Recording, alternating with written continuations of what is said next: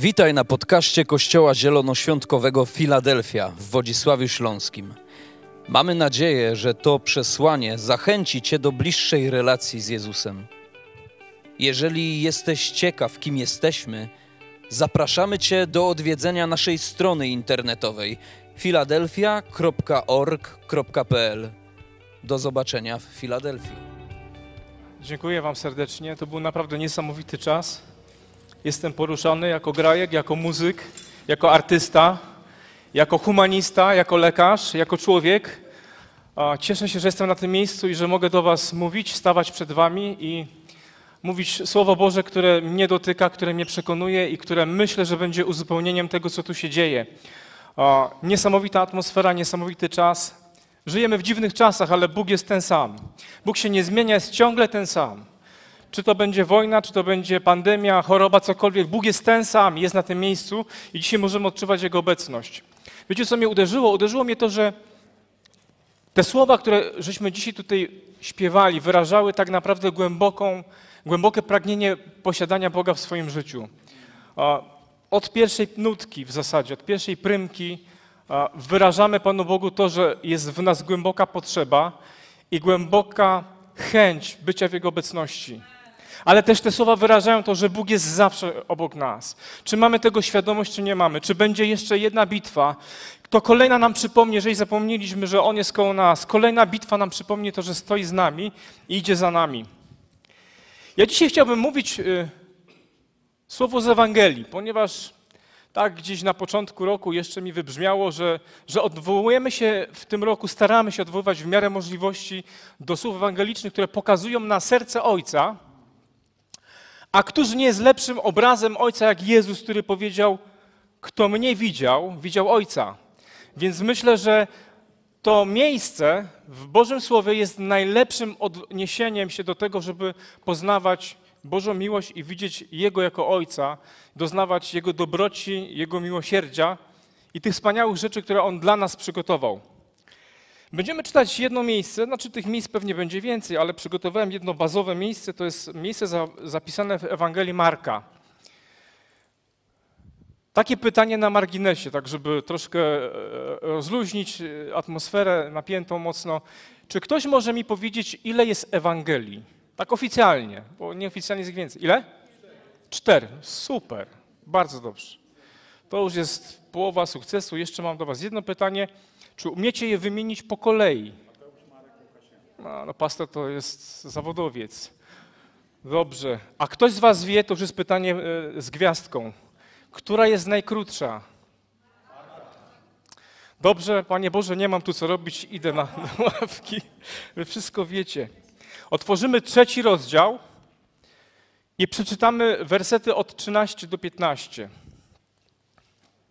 A może nawet do 19 będzie, będzie lepiej. Chociaż nie wiem, czy przygotowałem się z tej części 16 do 19, bo to jest dużo trudno brzmiących słów, więc mogę się przejęzyczyć. Rzecz tyczy wyboru dwunastu, a więc będziemy czytać. Następnie wszedł na górę po czym przywołał do siebie tych, których on sam chciał. A oni przyszli do niego. I powołał dwunastu, których też nazwał apostołami. Wybrał ich po to, aby mu towarzyszyli, aby móc ich posyłać do głoszenia dobrej nowiny oraz aby ich obdarzyć władzą wypędzania demonów.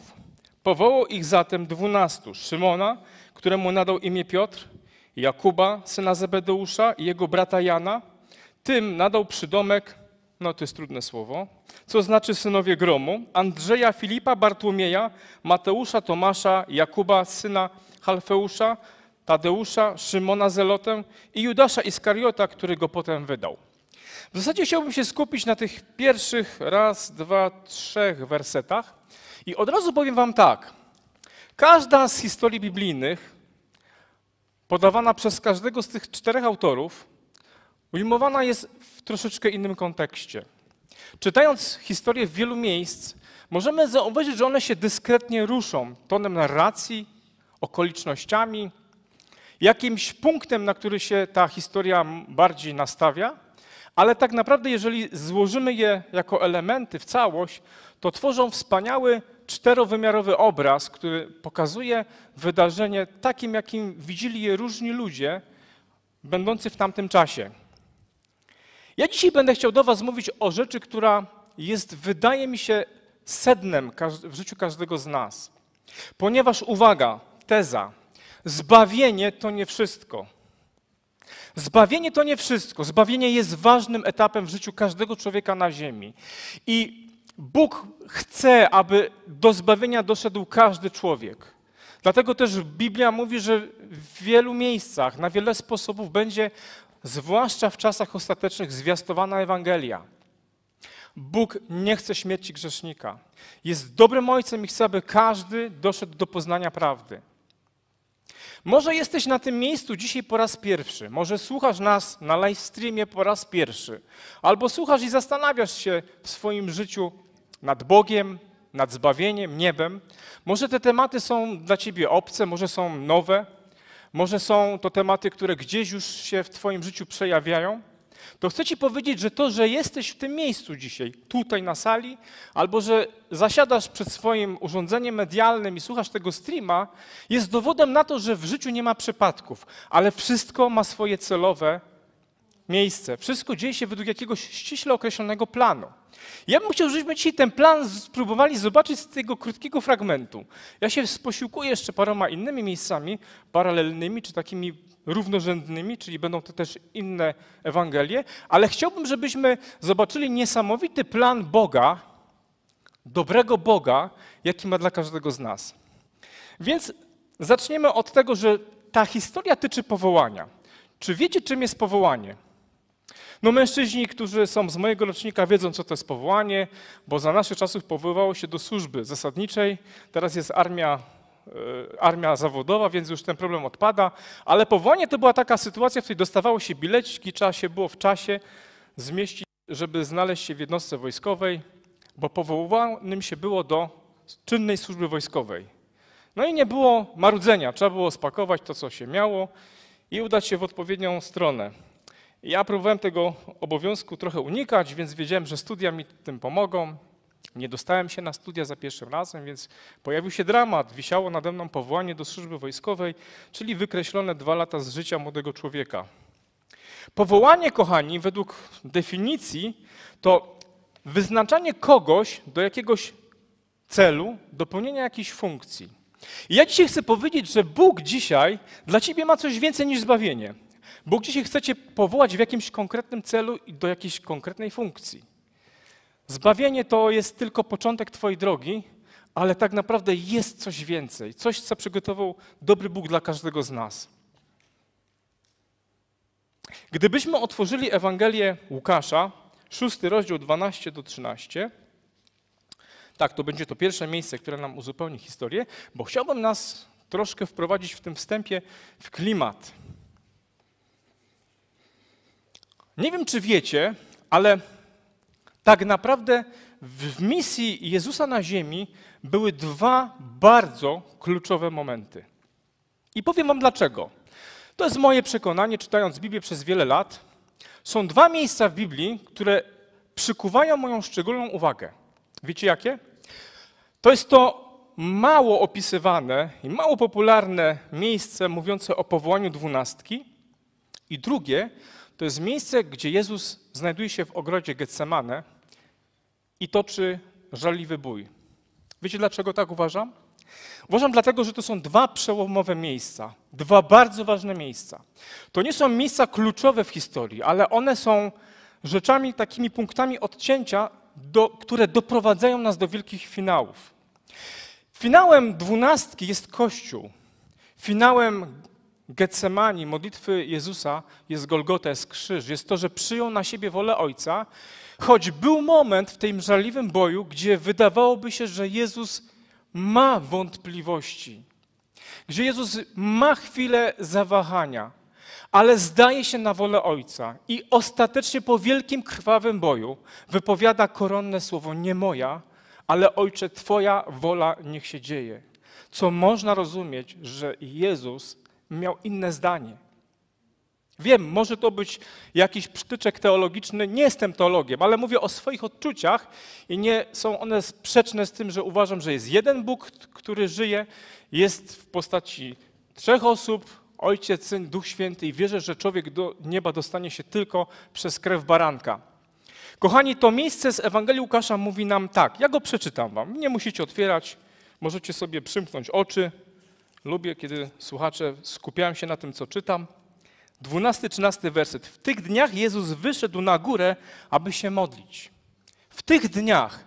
To były te wielkie dni, gdzie Jezus postanowił wybrać spośród tłumu uczniów, a miał ich tłum i o tym mówi nie jedno miejsce. Tylko dwunastu. Więc w tych dniach Jezus wyszedł na górę, aby się modlić. I na modlitwie do Boga spędził całą noc. Z nastaniem dnia przywołał swoich uczniów i spośród nich wybrał sobie dwunastu. Są tylko dwie historie, są tylko dwie zmianki w Biblii, które mówią o tym, że Jezus modlił się całą noc. To jest to miejsce i Getsemani. Chcę Ci powiedzieć, że Twoje powołanie to nie jest coś, co dostajesz jak bilet do wojska. To nie jest coś, co albo z łaską przyjmiesz, albo z łaską nie przyjmiesz.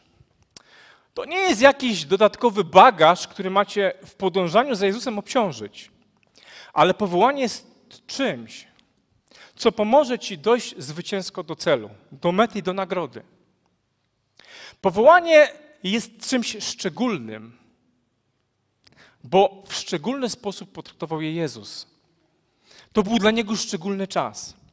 Byliśmy parę tygodni temu na Czupelu, znaczy byliśmy, byliśmy rodzinną wyprawą, ale dotarłem tylko ja, muszę się pochwalić. Reszta umarła dosłownie na 5 minut przed wejściem na szczyt.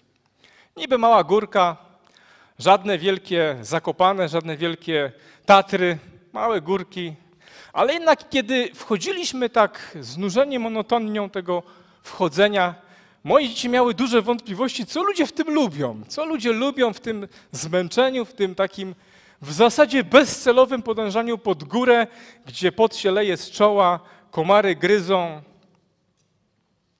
Góry zawsze były miejscami wielkich wyzwań. I na górach zawsze działy się wielkie rzeczy. Nie wiem, czy we mnie jest jakaś taka potrzeba, no może trzeba by specjalistów zapytać z pierwszego rzędu, ale coś jest, że kochamy góry.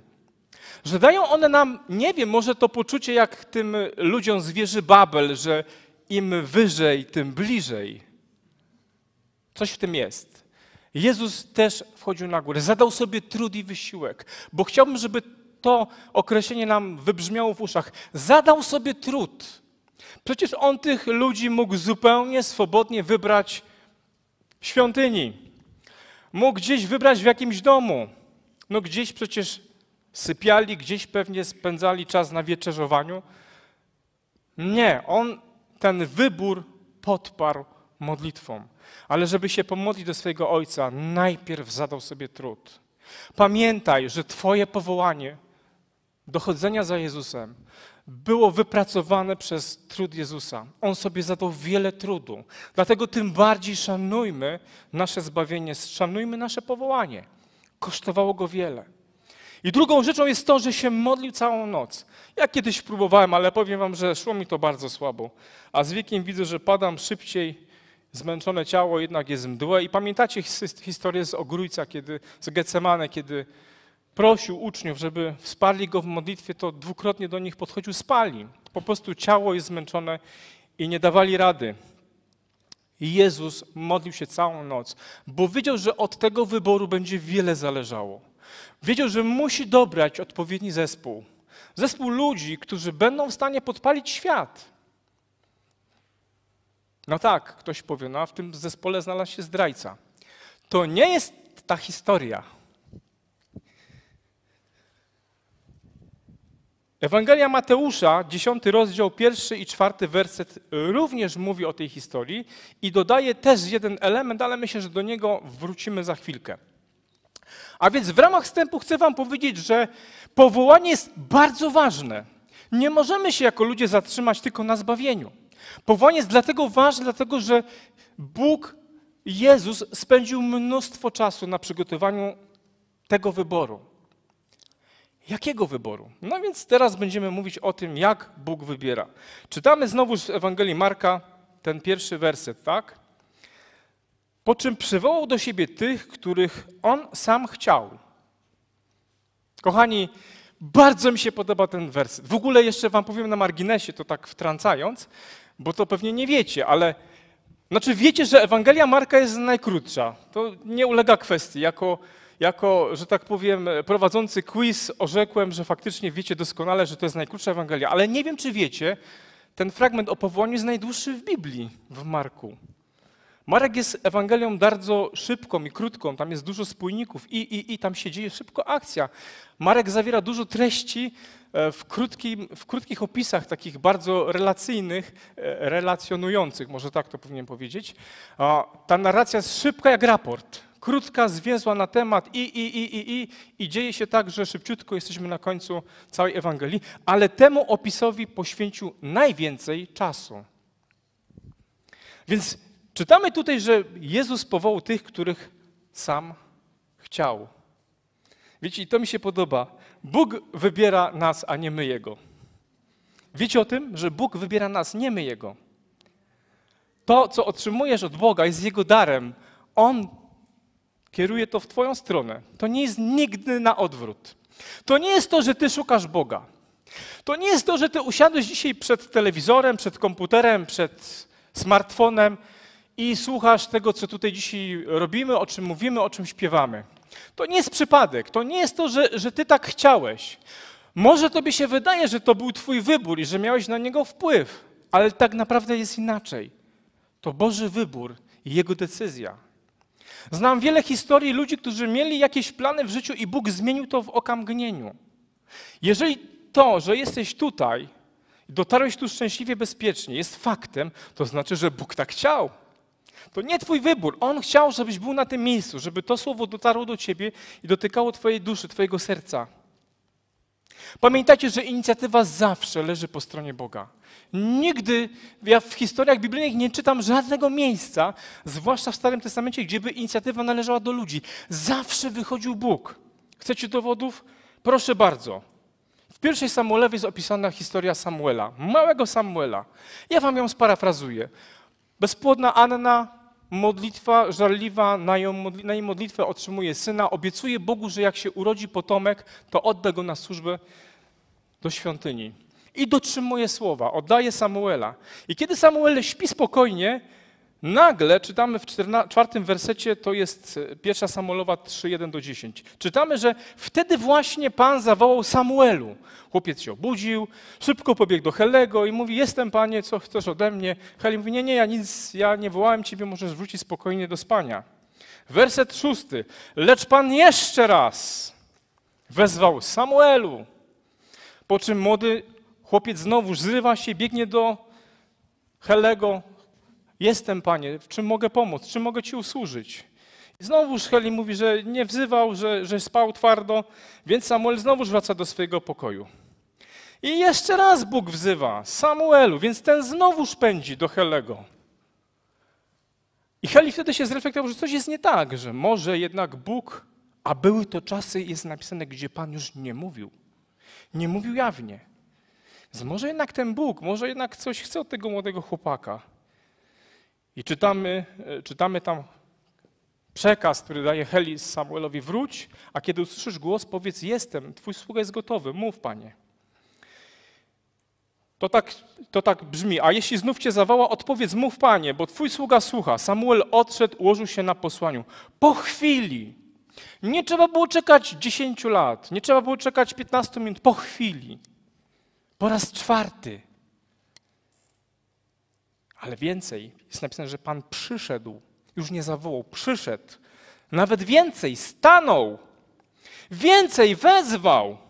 Samuelu, Samuelu, już po kilka razy. Bóg ma dla ciebie powołanie i będzie tak długo wołał do ciebie, aż odpowiesz. Może szukasz celów w życiu w różnych miejscach, ale On ma jeden prawdziwy cel dla Twojego życia i będzie stał tak długo, jak długo Ty oddychasz. Nie podda się. A jak trzeba będzie, to stanie koło ciebie i potrząśnie tobą. Powie powielokroć twoje imię, abyś usłyszał, że On ma dla ciebie cel. Może jesteś chrześcijaniem, który troszkę w życiu ostygł. Miewamy różne chwile. Powiem wam, że czasami jak wchodzę, widzę taki, taką niesamowitą werwę, tutaj ten żywioł, to oddanie, tą chwałę, to czasami mam wyrzuty sumienia, że ja tak trochę słabiej w życiu miewam.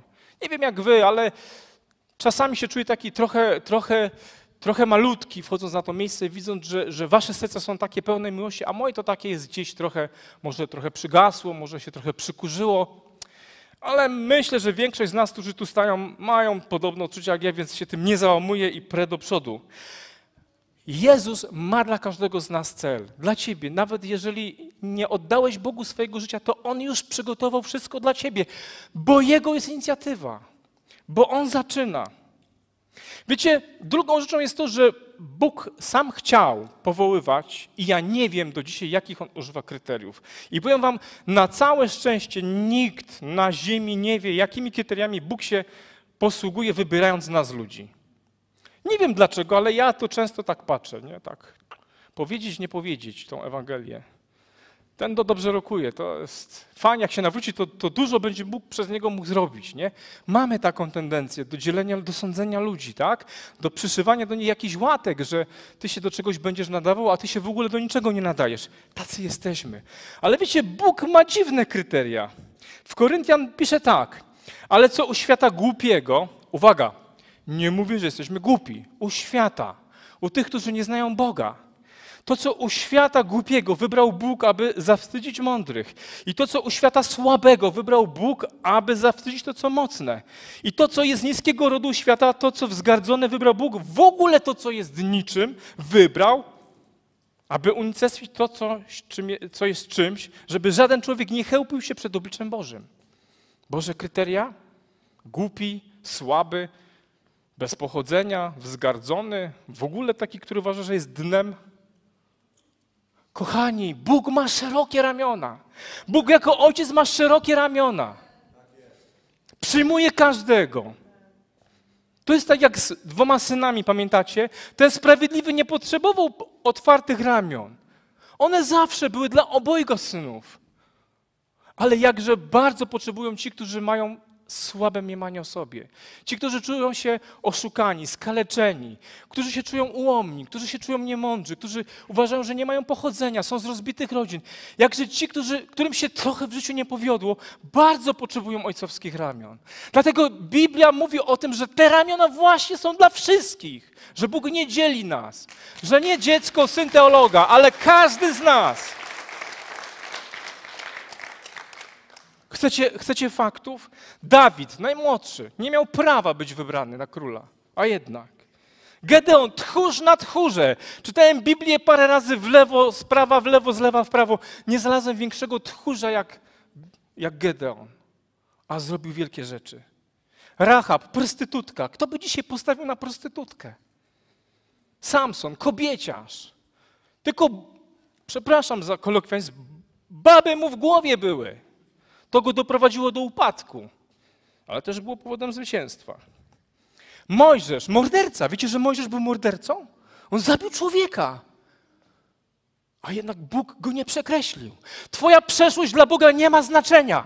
On chce ciebie, bo On jest suwerenem w wyborze. Daje każdemu szansę. Jaki byś nie był. Twoja przeszłość nie ma dla Niego znaczenia. On widzi Twoją przyszłość.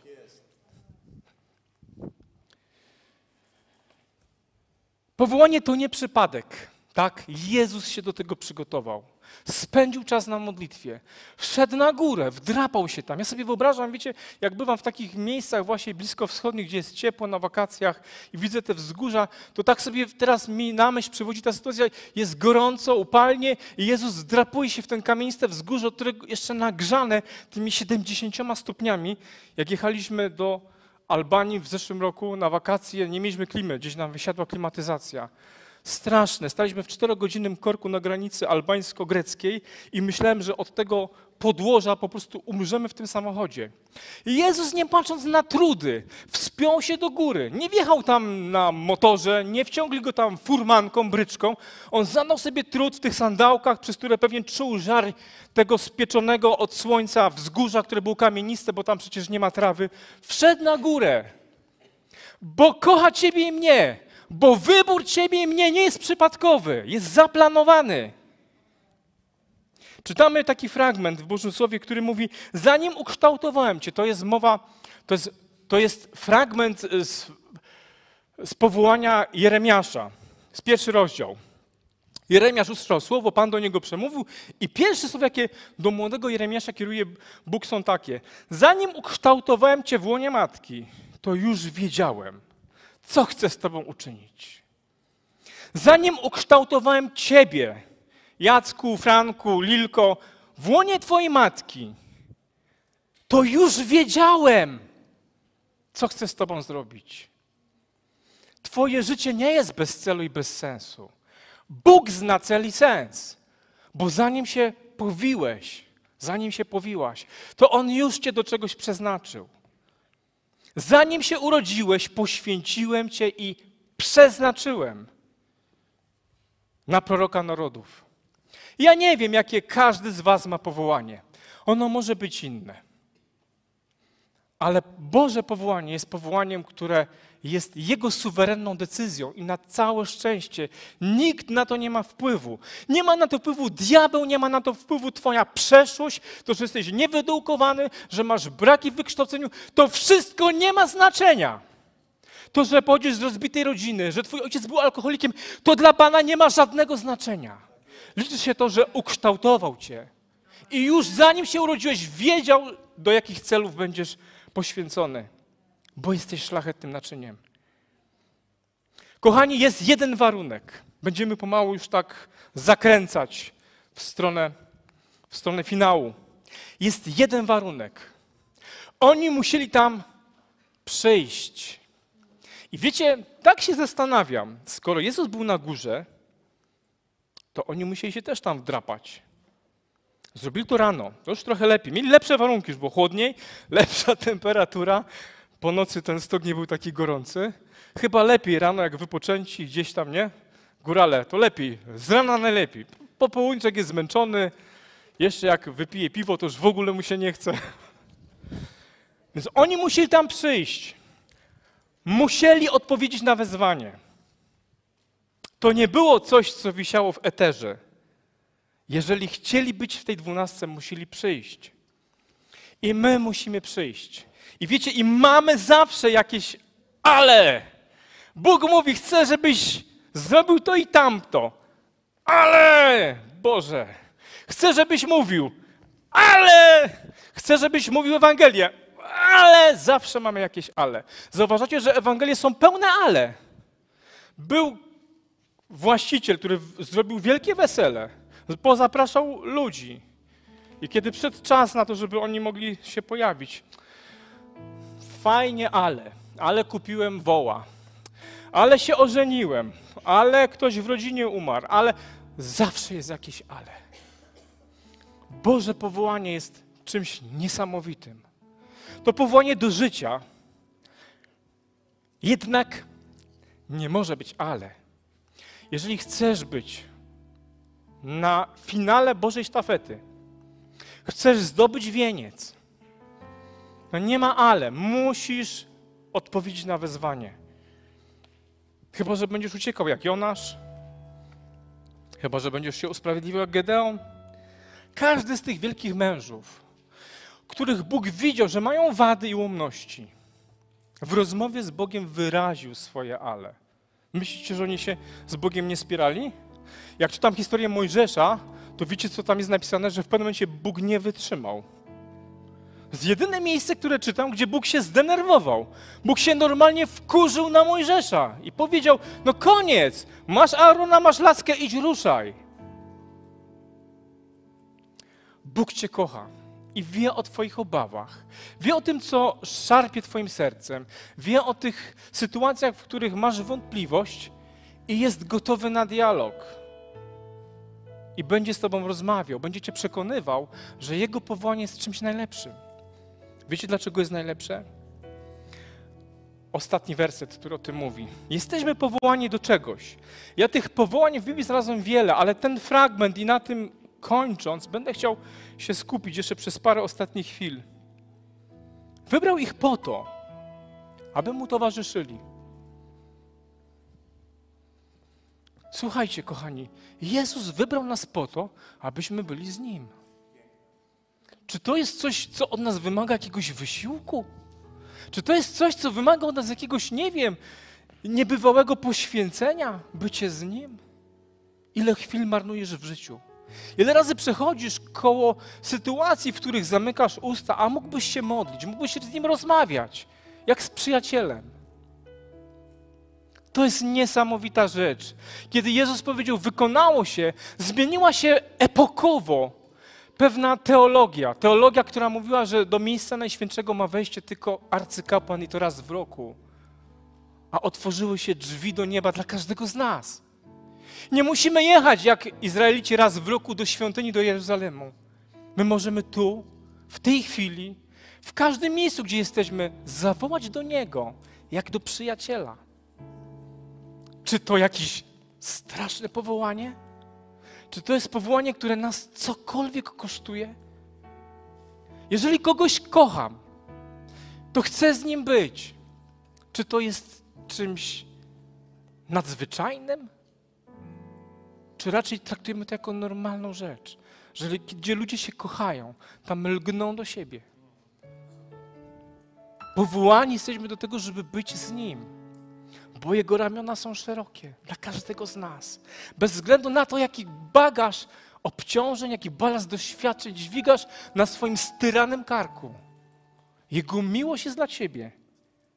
On się o to modlił, zadał sobie trud, abyś był z Nim. Całą noc się modlił. Nieważne, jak bardzo jesteś blisko Boga, zawsze możesz być bliżej. Zawsze możesz prosić Boga o żar, jak śpiewaliśmy w tej pierwszej piosence. O żar, który rozpala, który chce więcej i więcej. Czytamy tutaj, że Bóg powołał go do, powołał tych, tę, dwunastkę,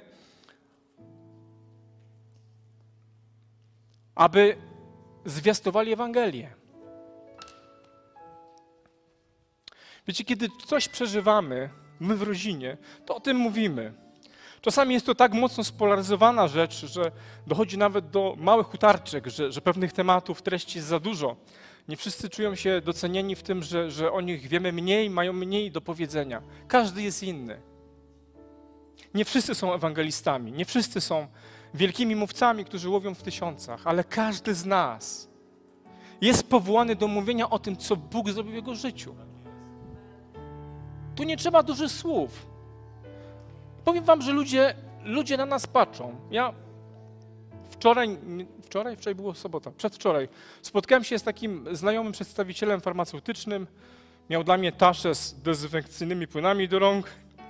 Spędziliśmy chwilę na rozmowie i, i dowiaduje się, mówi, wie pan, panie doktorze, pa, pan ma jeszcze jedną rzecz, o której pan nie wie, że ja wiem. Pozdrawiam pana Michała. Pan jest mówcą. Ja pana kazania słyszałem. Wiecie, podoba mi się to połączenie, żeby byli z Nim, żeby mówili. Kiedyś w starych szkołach było tak, że zostawiało się dziecko pod opiekę mistrza, prawda? I mistrz czuwał nad wykształceniem. Bo co usłyszał, to się tak nie odbiło w życiu, jak to, co zobaczył. Dzieci są takimi naszymi uczniami, które widzą nas i często my coś mówimy, ale one patrzą, jak żyjemy, i, i dochodzi nieraz do takich konfliktów. I trzecią rzeczą, do której, może to tak jest teraz wtrącone, trzecią rzeczą, do której zostaliśmy powołani, w tym fragmencie jest powiedziane, to jest to, aby mieć moc do wypędzania demonów. I Mateusz rozszerza do uzdrawiania moc, szeroką moc. Wiecie, jako ludzie często popełniamy błąd. Ja popełniałem taki błąd, że zawsze chciałem mieć niesamowite dary. Zawsze mi się marzyło da, dar prorokowania. Chciałem mieć dar prorokowania. Fajna rzecz, naprawdę super. I trochę przypominałem tego czarnoksiężnika Szymona, który zobaczył, jak uzdrawiani bywają ludzie przez, przez nakładanie rąk przez apostołów i zapragnął tego daru. Ale Bóg uczy mnie dzisiaj w tym fragmencie, że kolejność jest zgoła inna. Najpierw On, Jego bliskość, spędzone godziny czasu z Nim, godziny, dnie, noce w otoczeniu mojego mistrza. A potem to, że o tym mistrzu opowiadam. To, że się dzielę tym, co jest dla mnie najważniejsze z tej relacji. To nie muszą być słowa o pokucie, o potrzebie zbawienia, to nie muszą być słowa o tym, że jest piekło, ale mówienie o tym, kim On jest dla mnie, kim szczególnym, co dla mnie robi. Każdego dnia. Bo każdego dnia przeżywamy Boga. Spotykamy się z Nim każdego dnia i w każdym dniu wyświadcza nam wiele dóbr, wiele łask. A dopiero potem On daje nam moc, żeby robić niesamowite rzeczy. Dopiero potem daje nam pełną moc do tego, żeby zamanifestować, kim On jest naprawdę. Wiecie, jest jeszcze jedna ostatnia rzecz. Kiedy już ich wybrał, to czytamy, że niektórym pozmieniał imiona. Tak? Tam był ten prze, przedrostek czy przedimek, który tam był trudny do y, przeczytania. Pozmieniał imiona. Bóg nadaje nam nowe imiona, nadaje nam znaczenie. I dla wielu z nas, dla wielu z nas jest to potrzebne. Tych, którzy czują się słabi, tych, którzy są często z rozbitych domów, ci, którzy są pokaleczeni przez życie, którzy przeżyli wiele porażek, wiele zawodów, mają problemy finansowe, mają długi. Oni potrzebują zmiany imienia. Oni potrzebują czegoś, co odetnie ich od przeszłości. Bóg jest niesamowity. Powołuje każdego z nas, bez względu na to, jacy jesteśmy. A naprawdę oczekuję, żebyśmy tylko odpowiedzieli pozytywnie na Jego zawołanie. Więc kochani, jeżeli dzisiaj jesteście na tym miejscu, jeżeli ktoś jest na tym miejscu, kto czuje, że jeszcze nie zmierzył się z Panem Bogiem, z Jego powołaniem dla swojego życia, to dziś jest czas, gdzie możesz przyjść tutaj do przodu i będziemy się modlić. Nie jestem Jezusem. To nie będzie modlitwa całonocna ale wyrażysz, wyrazisz w ten sposób chęć i potrzebę tego, aby modlić się o Ciebie, bo Bóg każdego z nas powołał i przygotował nam niesamowite rzeczy. I tylko od nas zależy, czy przyjdziemy, aby to wziąć. Czy Ty będziesz gotowy dzisiaj odpowiedzieć na to wezwanie?